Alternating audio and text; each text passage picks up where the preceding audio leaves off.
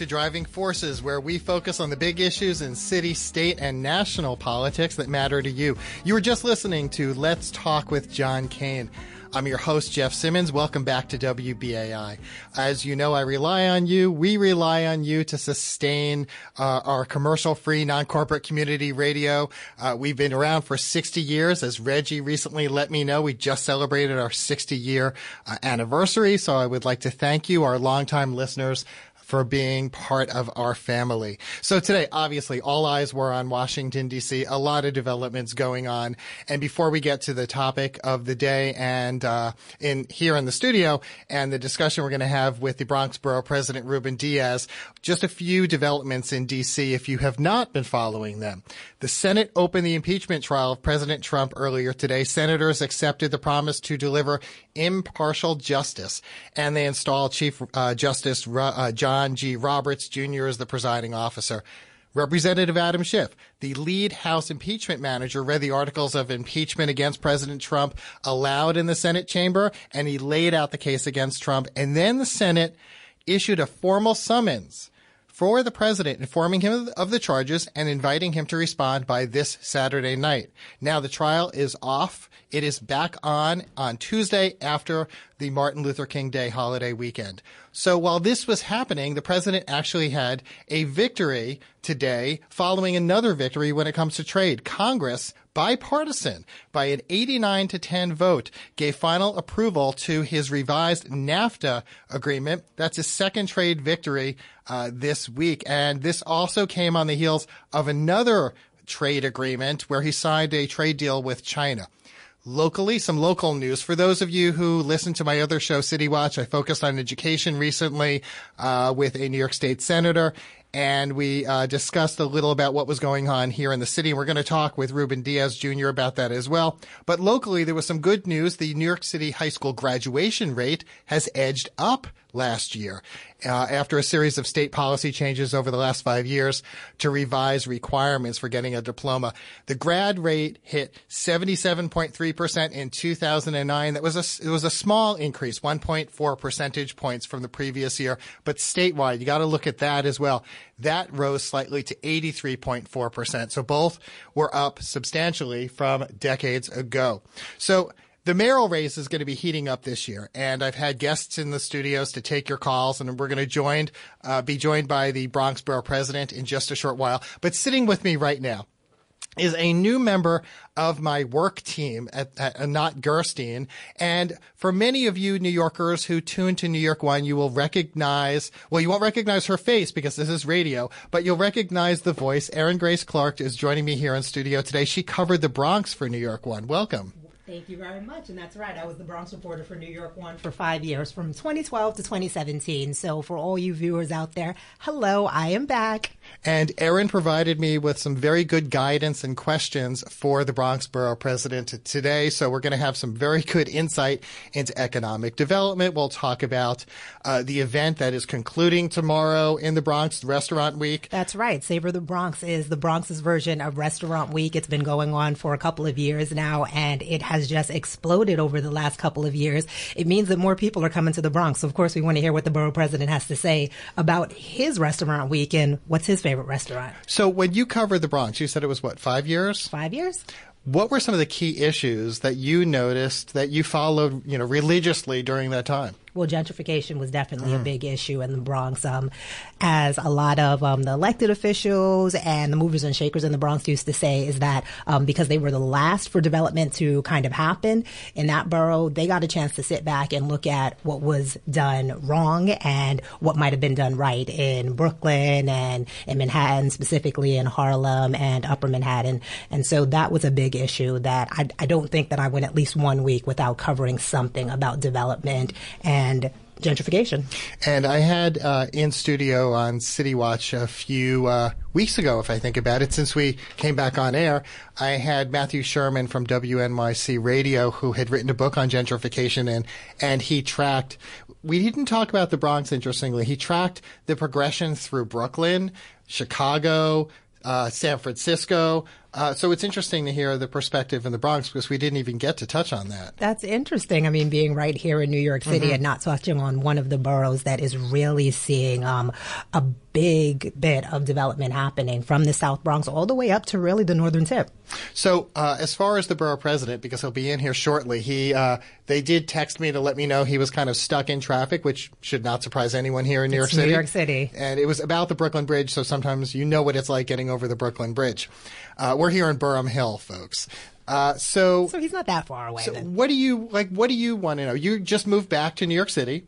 Um, have you been back to the Bronx since you got I back? haven't, and I feel so bad about that. Um, actually, I take it back. I take it back. I did go up to the Bronx one day, but I haven't been there to explore and to really touch base with everyone that um, I got connected with when I was there. So can't say I spent much time in the Bronx since I've been back. It's only been about a month, so there's plenty of time left. And we talked about gentrification. Are there specific things that you're you would want to ask him today? Well, uh, one of the things I mentioned to you when we were brainstorming is that uh, there isn't a grocery store in the South Bronx, and a lot of that development that is happening is really on the southern tip of the Bronx, around the 130s um, by the Willis Avenue Bridge and the Third Avenue Bridge, and you're thinking tons of apartments are going up or folks are proposing those things. Well, where are these folks going to eat? And that's been a problem that has been going on for years. Folks who have lived there for years before this development was happening, they've had to take t- public transportation. They've had to walk a considerable amount of blocks to get to a grocery store. Is there going to be one there now? And if one does pop up, it makes folks wonder, well, why now? Mm-hmm. And another uh, issue we're definitely going to be talking about is uh, Ruben Diaz Jr.'s future political plans because he's been rumored uh, to be a potential mayor. I'm saying this, folks, because he hasn't officially declared, and maybe he'll declare on WBAI. Who knows? You'll get the scoop. I, I would love the scoop. Uh, I've tried to put others on the spot too with this. They have not bitten yet uh, during my tenure here. Uh, but when you covered him, did you always see? you know, a lot of what he talked about in the prism of he's positioning himself for a potential citywide run. I think that that was um, something that people around him, people that watched him, whispered about. But Ruben himself, um, as most politicians do, um, was very careful on saying when or if he would. Yeah, and I, I, know a lot of this from when I had worked in city government. Well, before I worked in city government, actually, uh, just following it from the view of a reporter and then going to work for a politician, Bill Thompson, who had just gotten elected and getting more involved uh, in government, taking uh, a, a, leave of absence, a short one, to be able to work on his campaign. And it's all about the timing, and that you don't, you know, you want to. Uh, make an announcement with a splash. You want to ha- line up your endorsements or, or people who are going to be ready to, you know, be out there. I've seen one person roll out their uh, announcement without much fanfare at all in the last year. And I was surprised that they did not orchestrate it very well. It just seemed to happen on like late one night and there was very little traction. Person's name is mentioned continually. Uh, but there was not a lot of planning in that rollout. So that also is why I wonder, I question when someone is going to be announcing this, what also factors are going to play into, in this case, Ruben's decision if he's going to run or not run. And there's, uh, well, you've been away. Well, actually, no, you're back. So in the last few days, some other names have been floated. Yeah. John Catsimatidis, I saw that story, might consider running again, the real estate magnate. You guys probably know him uh, as the guy behind Gristedes. That's right. Um, there was another gentleman's name who I'm forgetting from. Uh, from a financial firm. Of course, I'll find that in a short while. Uh, and so Scott Stringer, the New York City controller, who has been in here taking calls uh, as well. And who else do we have on there? And I think he's uh, he's just arrived in studio here. So Erin's gonna slip Swap out, out and, and, but feel free. You're gonna hear her behind the scenes shouting out questions at points. Uh, so Erin, I want to thank you because I'm also gonna have you back regularly. Not a problem uh, at all. I you don't know to. that I'm just like cornering you. you this. you like to put people on the spot, as I see. So thank you so much. So we've got the uh, the Bronx Borough President Ruben Diaz Jr. here. Welcome to the studio, sir. Thank you. Happy New Year. Good to see you. Happy New Year. And it's great to have you guys back on the air. Uh, you know what? It was one month, and we are incredibly happy to be back. And and uh, you got your sound. There's this. Oops, hold on, just one second, folks. Play with the sound right there. Can you hear? Okay. You got it? I got it. Okay, got good. It. Okay, there we go. and it's great to see Erin. Erin is back. Erin, is back. Erin, Erin is back. So it's wonderful to have you in studio here. Uh, for folks who do not know anything about Ruben Diaz Jr., here is just a paragraph or two about him. he is now in the third term as the borough president of the Bronx. Eh, As borough president, he led the implementation of a robust agenda on economic development, housing, health and wellness, education, and public safety in every corner of the borough. Bronx has seen over 18.9 billion in new development of all kinds since he took, took office 11 years ago, and this includes more than 45,000 new units of housing, most of it built for lower income families. He is a lifelong he is a lifelong president, resident of the Bronx. Uh, he lives in the southeast Bronx with his wife Hilda. Uh, and we're going to ask about her because I had read an interview uh, with you and uh, a friend of mine, Sally Goldenberg, who's all, and you were like, "Why doesn't anyone ask about my wife and kids?" Right. So we will ask. Uh, They always ask about the other family members. Well, we we are going to do that, but I want to make sure that we you know give you an opportunity.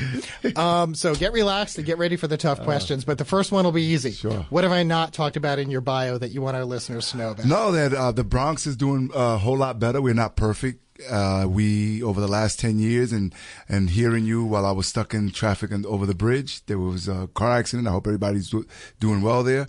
Uh, that over the last ten years, what we've seen is a turnaround in terms of what we do in creating jobs, what's being done in economic development, and how we make sure that whoever is coming to our borough who wants to do business in the Bronx is doing business with the Bronx.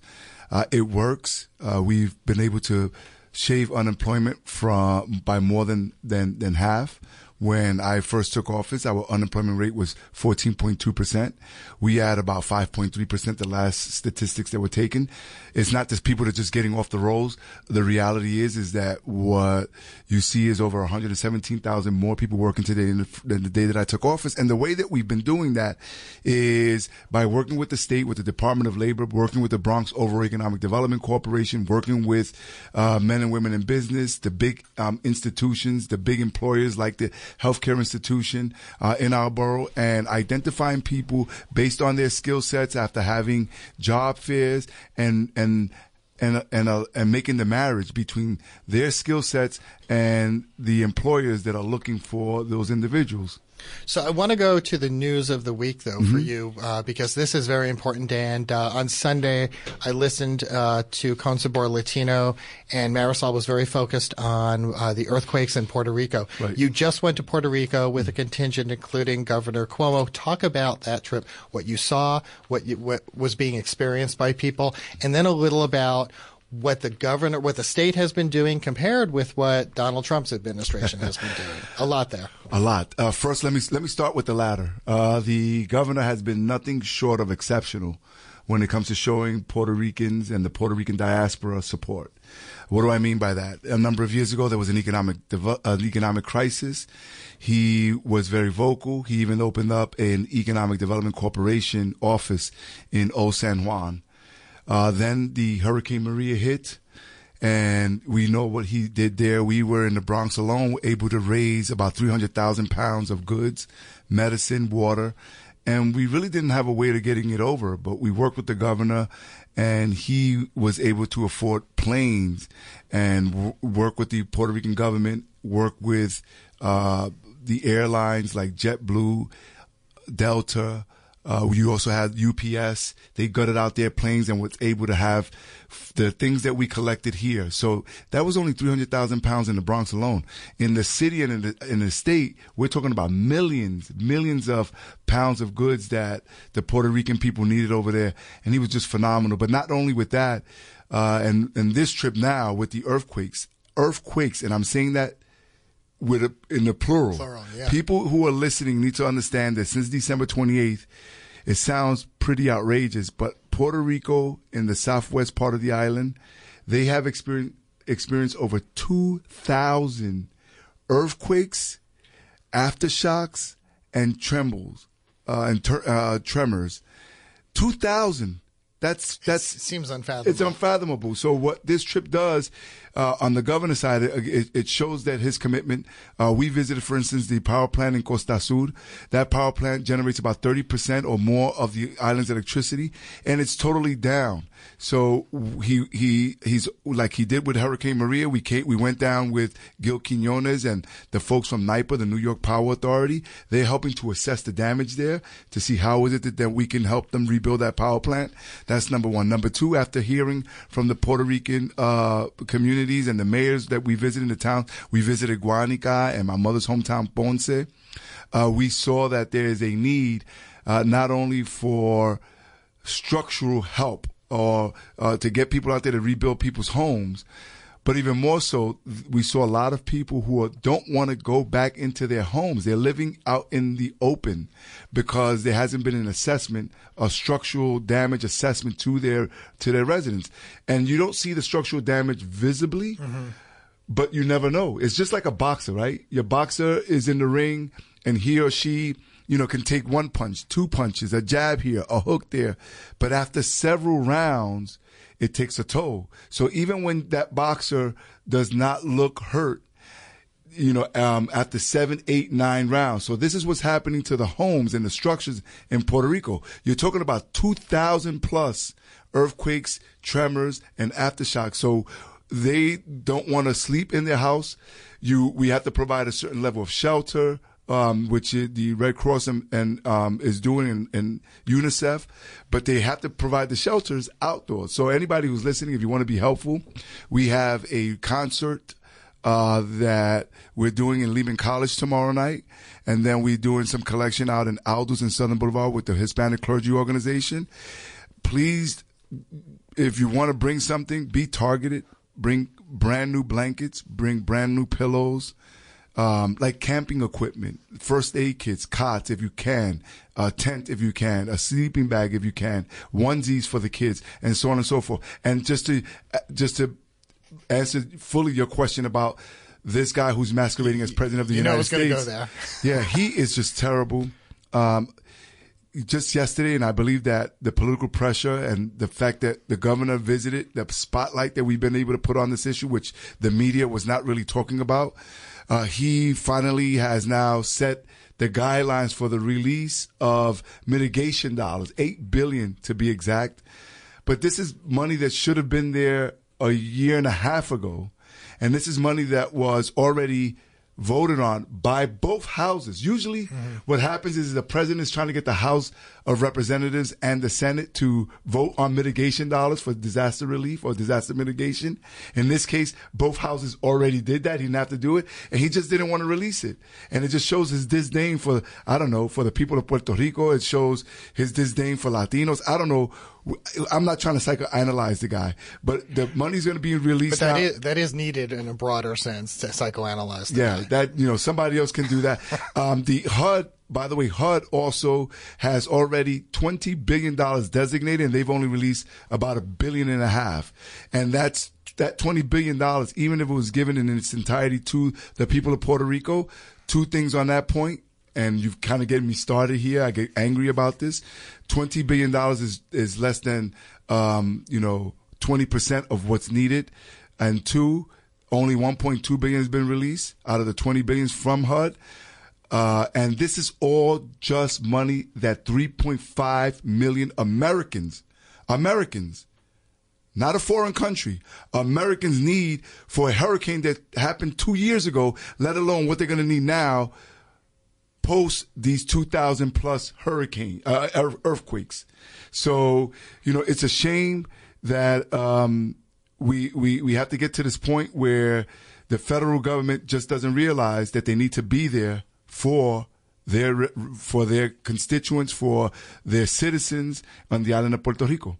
So you're listening to Driving Forces on WBAI. I'm your host, Jeff Simmons. I'm joined in studio by Bronx Borough President Ruben Diaz Jr. The phone number to call starting in about 10 minutes is 212-209-2877. Uh, have you ask the Borough President any questions you'd like. Please keep your questions a little short or statements a little short. Let us know how you feel he's doing in his third term as Borough President and also what you think he should take on if he announces announces, I'm saying if because there hasn't been an announcement yet, if he announces that he's going to run to, to become the next mayor of New York City. Uh, speaking of that, as you conclude your third term, you got less than two years left. Right. What would you say uh, has been the most challenging issue that you've wanted to address as borough president that you've not been able to? That I have not been able to. Um, well, we still have to main, look. That's a that's always a complicated and loaded question. Uh, the fact is that when I first became the borough president, being a lifelong resident of the Bronx, was born in public housing, we've always have had had issues in our borough. Uh, and unfortunately, the media still plays on the negative stereotypes, the negative perceptions of the Bronx. So changing those stereotypes, trying to have the media concentrate on a different narrative while still concentrating on job creation, um, making sure that we don't do not displace the people of the Bronx, getting better educational uh, uh, services for at every level for our kids, getting all of the services that the city gives other communities. Um, we've been working on all of that, but I think the most challenging thing is just to try to have the world outside of our borough look at us for where and what we are today versus where we were in the 70s, 80s, and the early 90s. That's always been challenging. And, and, you know, we're up against hundreds of millions, if not billions of media dollars, movies, documentaries, and so on and so forth that continue to paint those, that picture of the negative stereotypes. But that's just not who we are today. So for me, that's been frustrating and that's been one of the biggest challenges. And when it comes to affordable housing, mm-hmm. that's something that you have uh, strived to improve. As, yeah, it gets hot in this studio, by the way. Just I should have warned you on that. It's I'm all warmed up now. uh, affordable housing challenges. Right. You did put out a, a, a, report I encourage people to read on your website called "A Place to Call Home," in which you noted that uh, the Bronx, where more than 90% of the population is non-white, has the lowest home ownership rate of the five boroughs, along with the highest decrease in home ownership and the highest poverty rate in the city. Talk about that report. So I'm fond of the work that we've done in the last 10 years alone when it, as it relates to affordable housing. That's needed. The affordable housing program is needed. We've done over 45,000 units of housing in the last 10 years and still counting. Uh, at, you know, and we try to, as best we can, have income band diversity because we know that we need deep affordability, Jeff, but we also know that we have a skilled professional workforce in the Bronx that don't want to leave. We were at once once upon a time we were trained um, that you get your education, you get your degree, you, you get your career, and you get out. Fewer and fewer people want to do that. They love the Bronx. It's safer than it's been since 1951. Um, and things are really turning around. So folks want to uh, become uh, and are becoming professionals, but we also have to make sure that they stay here. With that said, what we've also seen is, um, and it's a and it's a balance here. How do you create more units uh, without then doing away with home ownership? If we really, really want to combat gentrification, if we want to combat displacement, we have to get to a place where we make it easier for the people who were raised in a community who who have done everything like my sons have done that their parents told them to do and the society has told them to do which is stay out of trouble get a degree and get a career. What we need to do is to have a space for them to be able to invest in their properties. And so we put out a report because the Bronx every you know what we've been seeing is less and less uh, home ownership opportunities. We've seen um, financial institutions not willing to in, to to loan the capital that's needed for the development that on, on, on home ownership. On one side and on the other side of that same coin, they are not allowing for people who want to get mortgages to be able to own these these units. Uh, they're making it difficult on them as well. There's a continuous conversation. Uh, we could do it whether it's single or two or three family homes, but we can also do um, affordable um, housing with a with a home ownership component. We've done affordable uh, low low affordable home ownership in two developments, one in the Northeast Bronx um, and the other one in the South Bronx, uh, and it works. And so this report highlights the problem, but also gives a couple of uh, recommendations as to how we can uh, move forward. So, um, shifting topics, and then we're going to open up the lines for calls. Um, recently, I had on a guest, and we talked about the uh, education challenges facing New York City. And at the top of the show, I mentioned that the graduation rate has improved somewhat here in the city, still lower than the statewide average. But the recent news in the last year about the mayor wanting to develop a new uh, process uh, to assist students to uh, get accepted into the specialized schools, the SHSAT exam. A lot of blowback on that. How did you feel about that? Where did you weigh in? So I've been dealing with this issue since 2011 and uh, it's it's a complicated issue. And what we should not be doing is putting communities against each other. And I strongly believe that the mayor has done that. what we need to do is look at the the tests, uh, and in many ways we can make an argument, and we have made the argument. So has other people that the that the test perhaps should be changed. Uh, but we could also say that you know the decision as to whether or not a child is placed in a specialized high school should not be based solely on one day and one test. That's not the way that it's done in Ivy League college uh, universities like Harvard, Yale, and Princeton. Uh, and it shouldn't be done here in the city of New York. Uh, what we also can do so that we don't put communities against each other, so that parents aren't concerned that seats are going to be taken away from their kids, we can simply just increase the amount of specialized high schools. And uh, if it was done before, only three out of the eight in the city of New York are codified by law, the the Hecht-Calandra law. Uh, so Bronx Science, Brooklyn Tech, and and um, Stuyvesant are the only mm-hmm. ones that are uh, really codified in statute. The other five were simply created by the Department of Education. So part of my report and part of what we've been saying is again, uh, maybe we should do testing plus. We sh- we, sh- we should take into other consideration. Um, and, you know, whether it's passion, talents, um, and other things that, uh, interviews perhaps, uh, looking at maybe setting aside a percentage of seats for the for those with the highest GPAs coming out of middle schools in every borough. Uh, and you can just create one specialized high school per borough, an additional five, so that no one is fighting over seats. Uh, and I, I, think that we can get to that. And I look forward to working with the administration with DOE, uh, should they want to continue to work with that, with, with me on it. Uh, but moving forward, uh, I, I, believe that we should continue to have specialized high schools. And I got one other uh, question on an issue before we uh, start taking calls. The recent move to, or push by mainly Republicans, to scale back on the recent criminal justice reforms, the bail reform. There's uh, these are Democrats that I'm about to note, though, that another bill was just introduced by uh, state senators Andrew Gounardes and Simcha Eichenstein to amend the law to allow a judge to set bail for someone who's been accused of committing a hate crime. There's a lot of discussion about how to address this. What do you think should happen? I think that we should still have uh, the the the uh, cash bail reforms. Uh, there's no reason why someone who committed the same crime as someone else has to stay in jail simply because they can't afford the bail. And we see that t- happen for decades, if not even longer, here in the city of New York and throughout the, the United States. And I commend the Speaker and the New York State Assembly and the legislature for finally passing a piece of legislation. Now, you know, I served up in the New mm-hmm. York State Assembly for seven terms. Um, almost, you know, almost 13 years.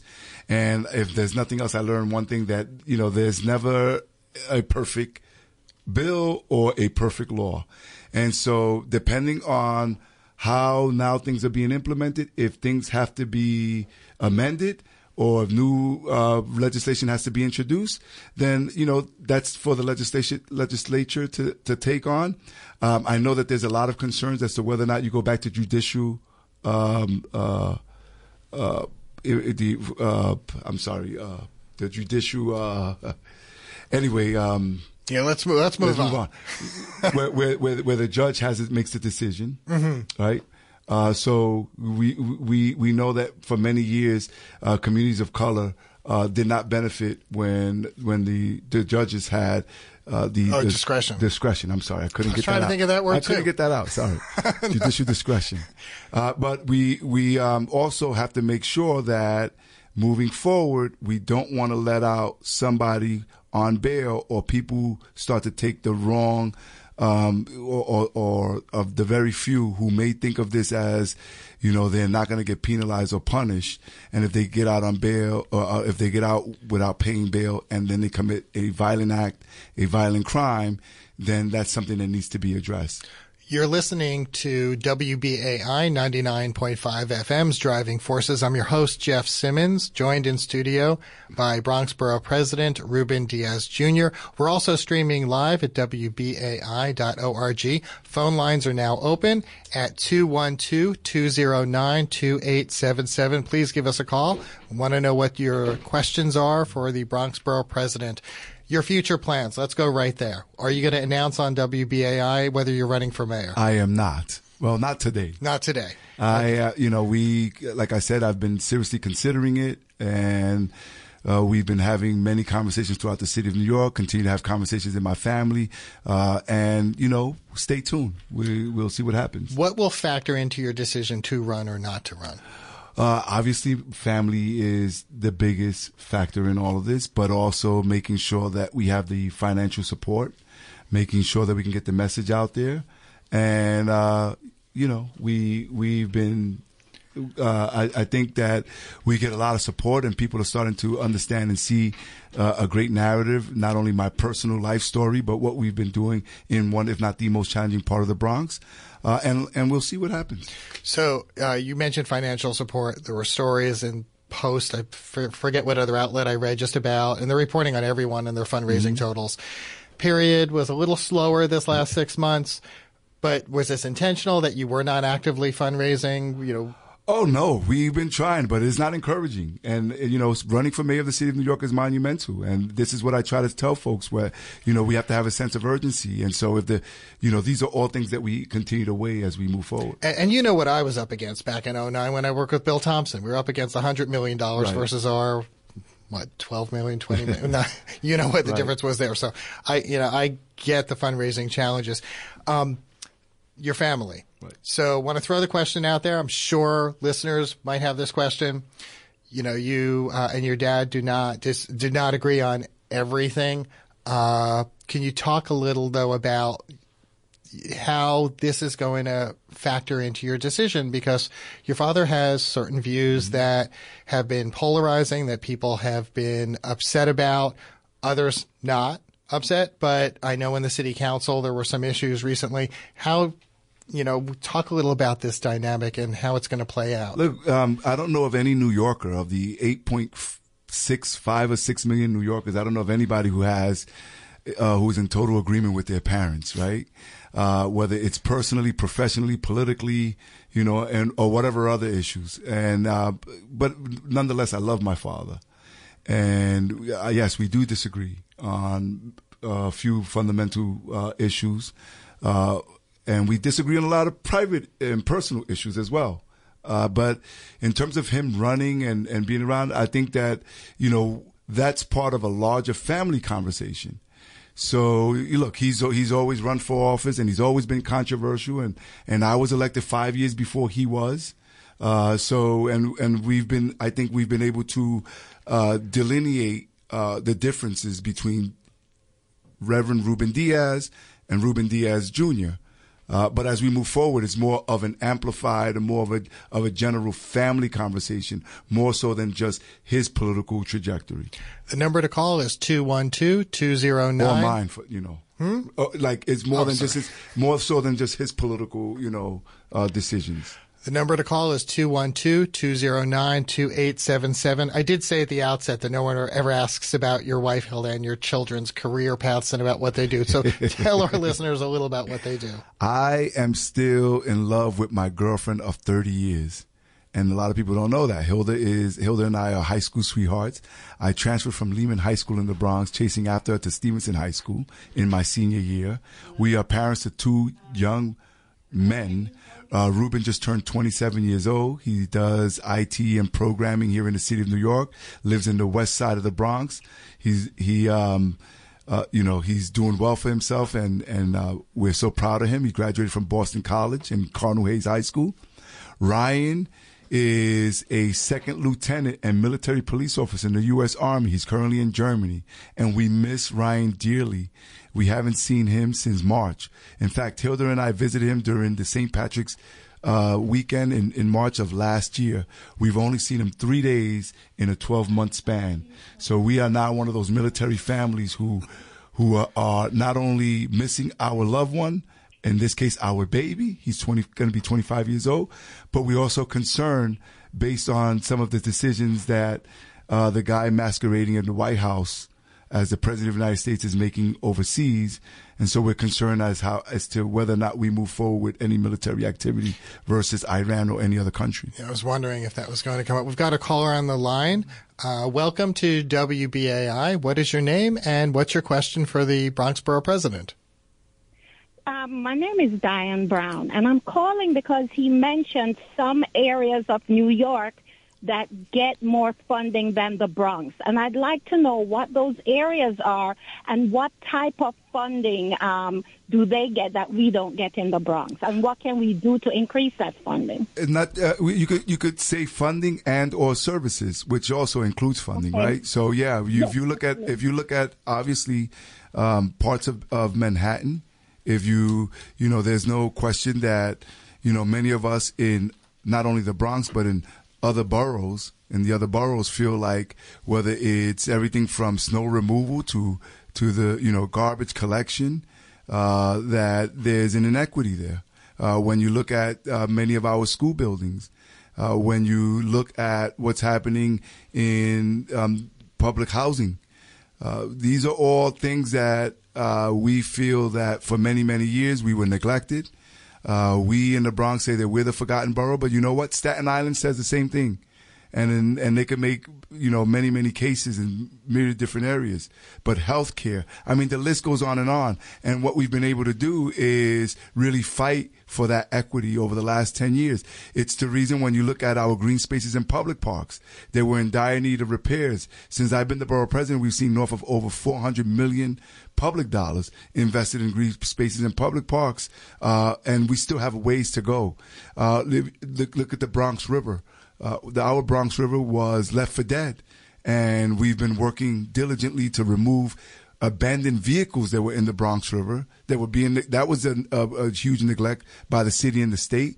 But when I was an assembly member, we got the then Governor Pataki to be able to invest in there. We were able to get uh, work with uh, Bloomberg in the city of New York uh, to repair our green spaces, public parks, our beaches, our waterfronts. Uh, now the the Bronx River has fish. Uh, we've been able to get a boulevard funded by uh, the state, thanks to Andrew Cuomo and Speaker Carl Heastie. Uh, and and so now we have a boulevard there, so the community has access to the waterfront, to the river. Uh, so these are all the things that not only me and the Bronx feel, but many uh, people in Brooklyn and parts of Brooklyn, many people in parts of Queens, uh, and even in, in the northern part of Manhattan. Uh, we, when we scream about and when we shout and when we protest and when we rally and we say we want equity, we want government to be responsive to all communities. Um, and so that's what I was referring to. So thank you so thank you so much, Diane, for calling WBAI. First of all, you mentioned uh, Bloomberg, so you knew I was going to get to this. Do you think Mayor Bloomberg's entrance into the presidential race is a good thing? Well, look, he he certainly brings a, a lot of money to the table. Uh, he's, you know, I haven't heard from him much other than than the commercials. So uh, he, because of his own money, he's not able to qualify in the debate stage. I currently am not I haven't publicly supported any presidential candidate. Uh, I was, and I have to say this, Jeff, that yes, I took shots at Trump over Puerto Rico, but there was a, a Democratic presidential debate the other night. Mm-hmm. And so I watched while I was in Puerto Rico. And I was upset and frustrated that no one on that stage, even, not, um, unless I missed something, mentioned. I, I missed it too. Uh, you know, unless I, unless somebody can correct me, Uh, no one spoke about the th- again three and a half million Americans that are suffering over there and what they would do. Uh, in fact, what was even more insulting is that the majority of the conversation and debate uh, was surrounded around petty squabbling and personalities among two of the Democratic candidates versus any issue let alone Puerto Rico that was mentioned or brought up during the debate. I'm with you on this. That's what I was going to say. I missed hearing any reference to that, and I was not impressed with this debate compared with the other ones that I had seen. Uh, want to bring up another topic as we're waiting for people to call at 212 209 2877. Uh, the largest allocation of money for capital projects had been allotted to Orchard Beach renovations, uh, more than six million. Uh, th- that fight's been going on for a long time. What do you envision happening? So um, I, now that I'm in Brooklyn and t- speaking about resources, by the way, Brooklyn, I love you. Uh, well, well, if you for, run for mayor, you're going to have to say that for each borough. so let me, if I can, just give you a backstory here. I re, for obviously I've been to Coney Island dozens of times in my life. But it wasn't until about maybe five years ago, six years ago, that I went to Coney Island as a beachgoer for the first time in my life. And boy, was I jealous with the, with the renovations that have been done in the boardwalk. And uh, if you're from the Bronx, Orchard Beach is really a part of your DNA. If you're from the Bronx, you went to Orchard Beach with your family and you have so many childhood memories like I do, my siblings and I, my children. If you, you know, in Orchard Beach is in the parking lots where you learn how to drive a car and so on and so forth. But if you look at the pavilion that's been up since 1933, 32, 33, the, the pavilion is, has been shut down, uh, because of, of corrosion with the salt air, mm-hmm. uh, the engineering, the way that it was done. So I came back and I said, you know what?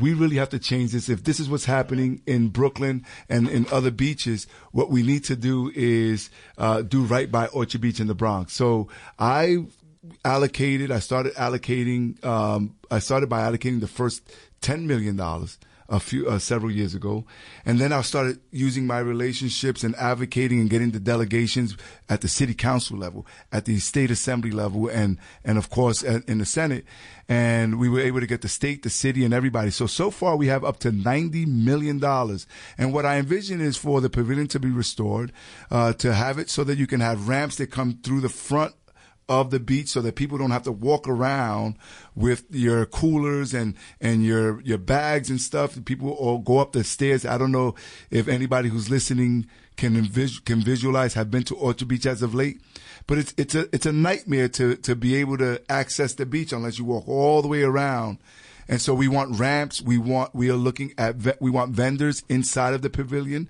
We want a year round restaurant on the South Lawn. I would love to have it so that it's a venue every, every Sunday of the summer, I do salsa concerts at Orchard Beach. I would love for this to be like a garden with a stage so that we can have either, um, you know, a venue for salsa or even private venues for a wedding, a quinceañera, and so on and so forth uh, and and and it's we we're at the planning stages now.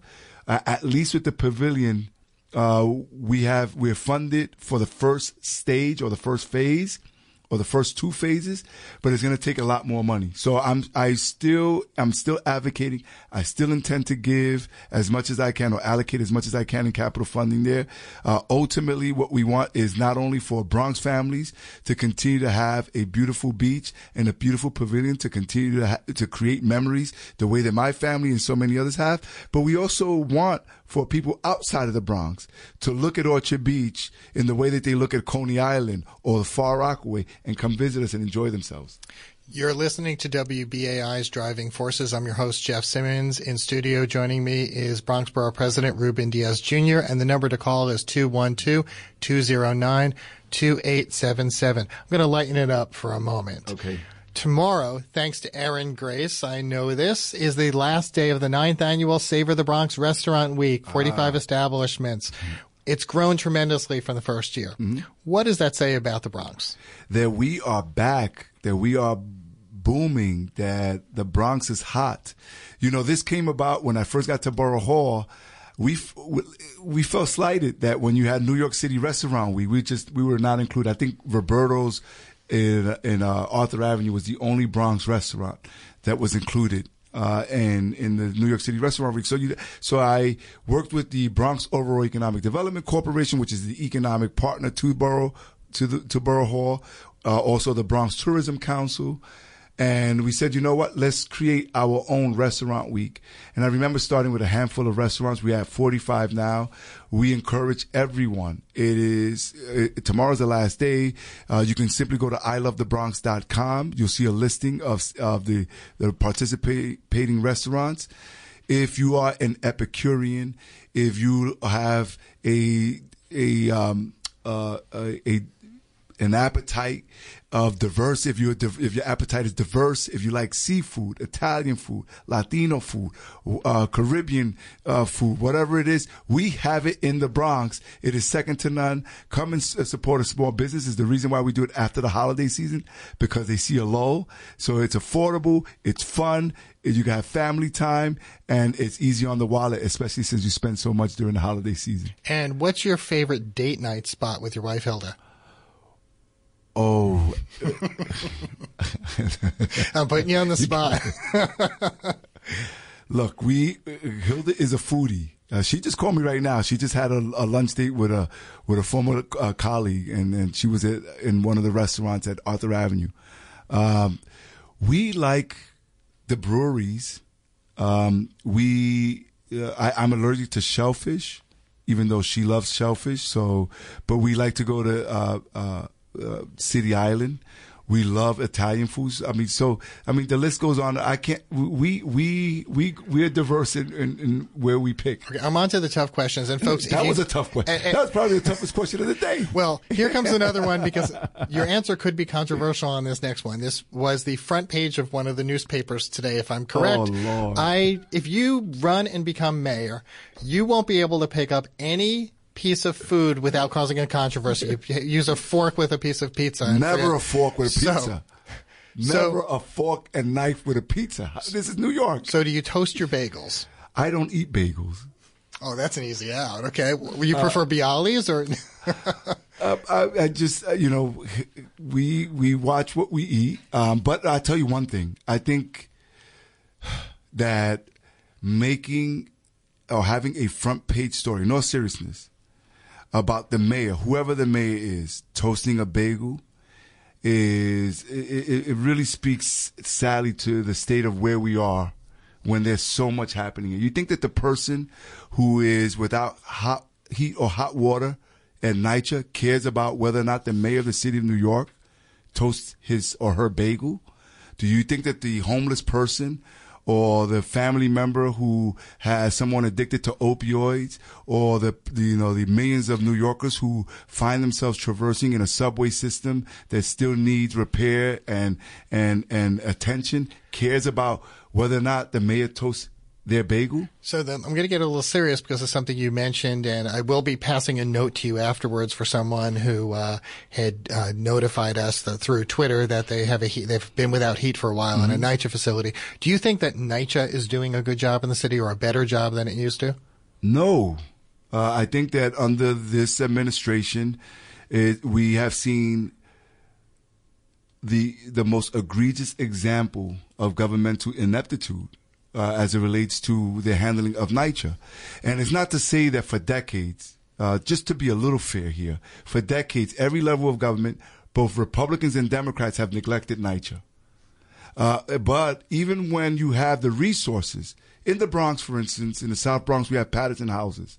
Patterson houses has, you know, experienced uh, no heat and no hot water. And they have temporary boilers where the oil coagulates because the it's above ground and it freezes. And the problem even with all of that is this is that they've had fully funded boilers for over 7 years. And so even when while we can say oh NYCHA needs more money and it does at every level, city, state, at the federal level, yes, it does. NYCHA has been neglected, and yes, it has. But the reason why I get I get angry is that even when the city has the funding, they haven't been able to do what it takes so that we can treat New Yorkers who live in public housing with the respect, with the dignity that they deserve. So we've got just about five, seven minutes left. I've got a few other questions for you. I'm going to lighten it up a little again. Mm-hmm. Should we be naming a street after Derek Jeter? Uh, yes, but the problem that I have is always naming streets after people who are still with us. So I love Derek Jeter. I'm a lifelong Yankee fan. Uh, someone who who I always say this: if you had asked fifth, sixth, seventh, eighth grade Ruben Diaz Jr. to write an essay uh, about, you know, uh, the, the the perfect future um, I would have said that I would have wanted to play shortstop for the New York Yankees and be captain of the team and win five rings and make millions of dollars. so it's a, it's a sto- it's a storybook, um, you know, life that he's had, no scandal. And so yeah, we we love Derek Jeter and he deserves a street one of the things I think is that we, unless somebody we know, and in the past we've seen people who are, we're not gonna are not gonna be with us for too long. So you want them to to you want to give them their roses before they're gone. But uh, you know, we, we we walk down the slippery slope when we uh, when we name streets after people who are still healthy and are still around. And you haven't announced. So I don't oppose it, but that that's my. We'll see where that goes. Uh, yeah. this was just uh, something that was f- being floated recently, where there was going to be a petition. Yeah, the, the uh, council. council. council members uh, uh, Yala and Gibson. Shout out to them. So, within the next few weeks, you're going to have the state of the borough. Mm-hmm. Um, you haven't announced it yet, but what do you are you envisioning a theme? Is there a specific uh, approach you'd like to take to this? Because you've got this one and one more after this. Uh, yeah, this is my penultimate uh, state of the borough. I think we what we want to do is maybe something a little different than in years past. Uh, and but we also obviously want to highlight all of the progress that we made over the last ten years. Uh, I still want to, uh, you know, speak of certain things like uh, how do we move forward when it comes to transportation uh, and transportation alternatives? What does that mean for the Bronx, the four Metro North stations that are coming to our borough, ferry service, how we need to expand on that? I still want to continue to highlight the work that we need to do uh, in our waterfronts. Uh, I want to talk about uh, uh, materializing uh, the Hip Hop Museum, uh, what we've been doing around job creation. I want to highlight uh, how we still need to go, come a long way when, as when it, as it relates to um, health outcomes in our borough. We've been progressing as a borough, but we're still number 62 of the 62 counties in the state of New York, which means that we are in last place. We want to obviously give a lot of attention to the census in order for us to get the the resources that we need. Uh, we need to make sure that we're counted as a borough, and we have the Bronx, the complete Bronx count committee that we've been working on. So, uh, yeah, these are all the things moving forward that I really want to address, uh, and and of course. Um, having a, a vision for some of the areas in the Bronx that I think um, we can uh, create job opportunities and housing, whether it's the um, over uh, the the Harlem uh, uh yards uh, and the waterfront over there, or how do we continue to connect the west side of the Bronx all the way from Van Cortlandt Park and the Major Deegan. in the way that the west side of, of, of, Manhattan is connected so that people can ride their bikes or walk or jog. I would love to see that someday. And so, yeah, those are the things that I want to uh, touch on. So I've got like 60 seconds to wrap with you, and then I have to wrap the show. What do you want your legacy to be? Well, I still think I, I know in less than 60 offer. seconds. Uh, I, I look, in, in this job, in my job, I want my legacy. I would love for people to say, "Look, this is a Bronx boy who grew up in the Bronx during his darkest days." was was blessed and honored with the opportunity to have the greatest job, which is president of the Boogie Down Bronx, and that he really uh, work to change things around, both infrastructurally and um, in terms of perception as to how people view the Bronx, how we view ourselves in the Bronx, and how we did it in a way where we did not force or people out or displace them. And if people want to learn more about you, where should they go? Uh, they can go on my Instagram. It's Ruben D, uh, Ruben underscore Diaz underscore Junior. And Don't, you do it yourself. You don't have your staff do it, or no, no. I have. I do. It's it's a, it's a mix. I used to do it for Bill. I no. I so the staff does the majority of it. Uh, I give a lot of ideas, um, but when you see a lot of the personal things in my life, that's usually me. Uh, so so I'm on Twitter as well. Uh, I'm in I'm on Facebook, uh, or they can you know, if they want to see it on the governmental side, uh, they can just uh, go on our website, and it's a pretty uh, uh, interactive and and um, detailed website about all of the reports, all of the um, things that we've been doing in our borough. Ruben Diaz Jr., I want to thank you so much for joining me here at You're uh, welcome. WBAI today. This is cool, and uh, Erin, it's always a pleasure to see you as well. I appreciate the opportunity, and and I wish uh, WBAI much success. Thank you. and it was wonderful to also have my new work colleague, Erin Grace Clarke, uh, in here today. And of course, she's going to be invited back a number of times. I want to thank you for listening to today's edition of Driving Forces with our guest, Ruben Diaz Jr. Again, thank you to our longtime dedicated listeners for supporting our commercial free non-corporate community radio. I'll be back next Thursday with the first of several shows so we can squeeze them all in with the Queensborough president candidates. I think there's eight or nine that have qualified so far. Uh, I think one got kicked off right away. So we've invited them uh, to give us a call starting next week, next Thursday. Driving Forces is back at 5 o'clock. Please stay with us for the evening news with Paul DiRienzo.